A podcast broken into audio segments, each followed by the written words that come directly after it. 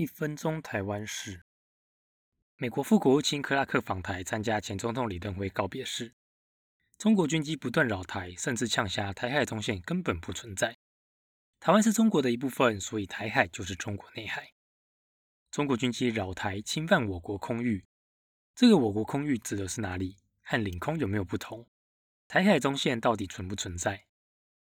在中国不断侵扰的同时，蔡英文到澎湖前线视察，甚至作秀买饮料请弟兄喝。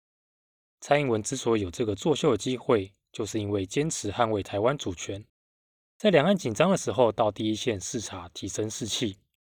美国《时代》杂志及彭博社报道指出，蔡英文向全世界表达了台湾不会屈服于中国的声音。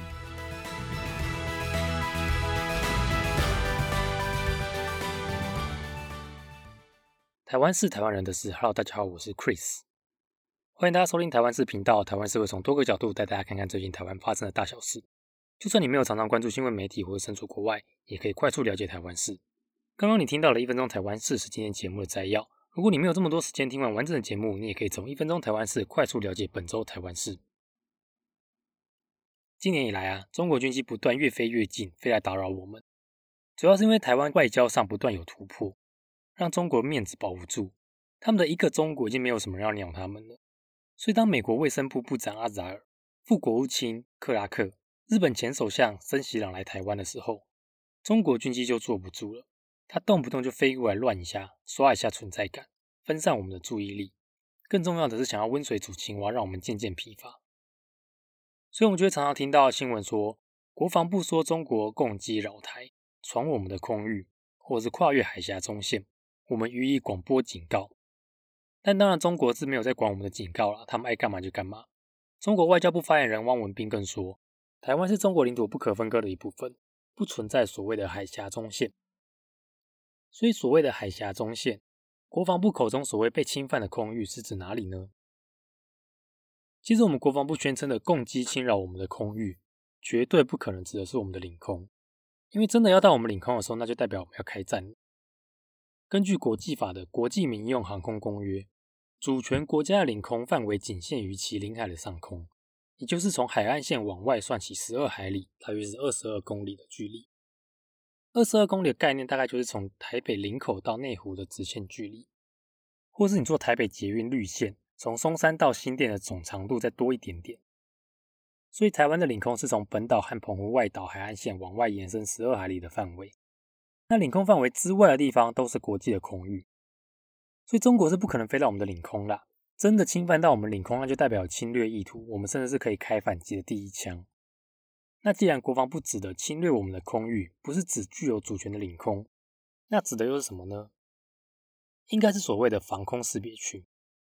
防空识别区是国家基于防空安全的需求，在有主权的领空外面再划分了一个区块。当有不明飞行器，也就是敌军的战机靠近的意图的时候，这样国家才会有足够的应变时间。否则，等到人家都直接飞到领空来了，就来不及了。那至于防空识别区要怎么划分呢？又要划多大呢？都是自己国家说了算啦。有些国家他会直接公布说我的防空识别区在哪里，要大家不要轻易的靠近。那如果有时候邻国彼此之间的防空识别区有重叠的情况，如果他们友好国家的话，他们可能会协商说这个识别区要怎么划分。但实际上到头来还是每个国家爱怎么划就怎么划啦。毕竟说真的，你侦测到哪个范围，也没有人会知道。你没有真的去警告别人的时候，人家也不知道他侵犯到你的防空识别区了。所以这样说来啊，这个防空识别区当然没有被国际法承认。对于闯入我们防空识别区的不明飞行物，当然也不具备有侵略的事实。毕竟这是国际空域，它爱怎么飞就怎么飞，我们甚至没有可以开第一枪的理由，只能够透过国际广播频道来警告他们，告诉他们说我们正盯着你看，请你们赶快离开。所以防空识别区的闯入常常是拿来挑衅其他国家的手段之一啦。例如说，俄罗斯的轰炸机就好几次闯入美国阿拉斯加附近的防空识别区。那日本跟韩国之间，因为他们是邻国，他们也常常故意飞到彼此的防空识别区里，宣扬一下自己的战力。包括美国也会故意不管中国的要求，因为中国他要求其他国家飞到他防空识别区的时候，他要申报。那美国当然不管这规定啊，就故意飞进去去挑衅一下他们。所以这些闯入别人防空识别区是完全无法可管的，当然也不会随意就引起战争啦。那对台海两岸而言呢，中国当然知道台湾的防空识别区大概会在哪个区域，所以我觉得他们闯入我们防空识别区有几个意思。第一个当然是挑衅，没话说。台湾虽然不能够对他们挑衅怎么样，但还是必须要非常谨慎的观察他们的一举一动，因为防空识别区的目的就是为了要避免对方真的有什么犯意的时候，这样我们才来得及做出防备。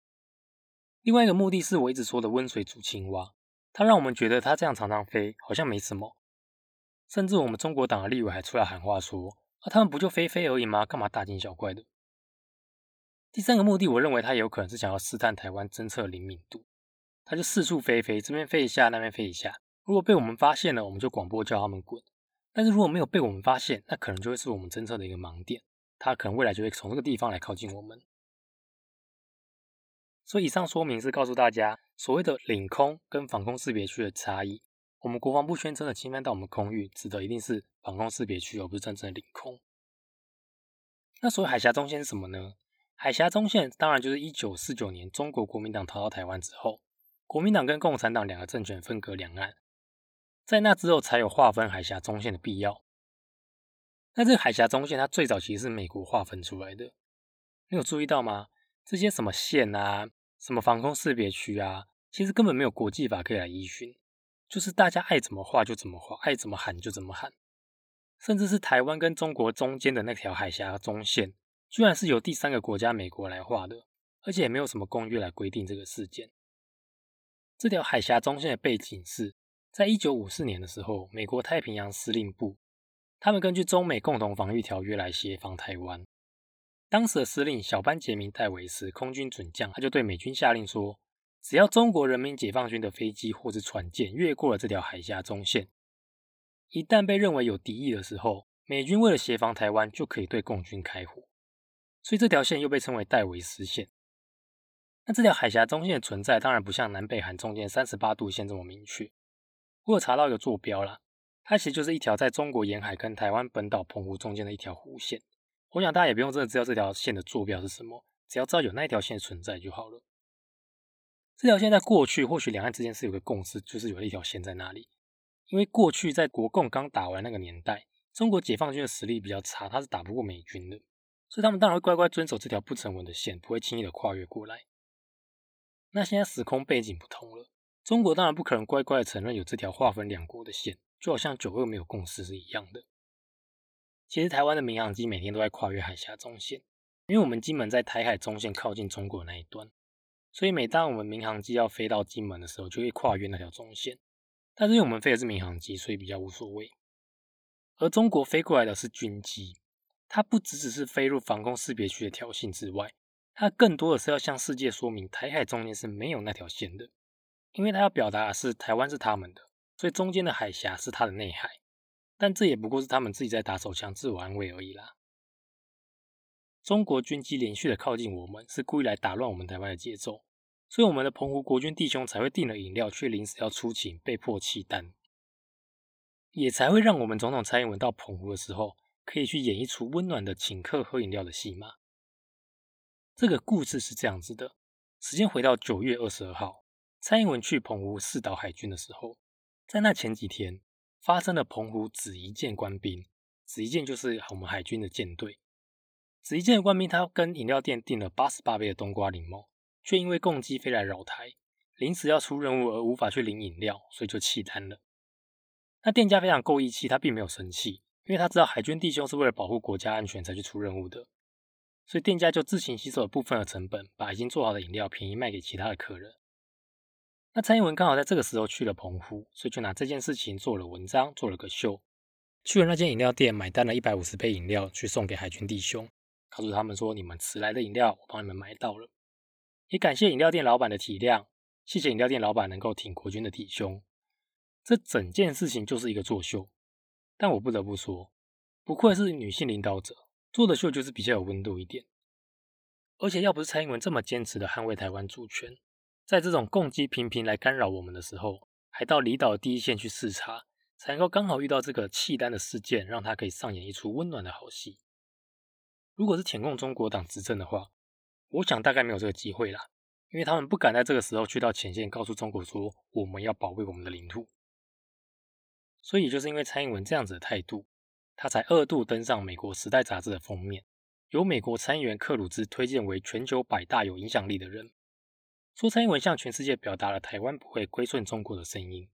他说：“当悲观者认为台湾又小又孤立，无法对抗中国的时候，蔡总统挺身而出。当中国诱惑台湾的盟友，要他们和台湾切断关系的时候，蔡总统展现出不屈不挠的精神。而同一时间，彭博社的 Twitter 在引述他们一篇关于中国威胁促使台美经济合作的报道的时候，他发文说：“纵观深受疫情影响的2020年，世界上很难再找到有其他领导人比台湾总统蔡英文还要更杰出了。”而《时代》杂志跟彭博社报道，除了蔡英文对中国的态度之外，当然还跟疫情有关系。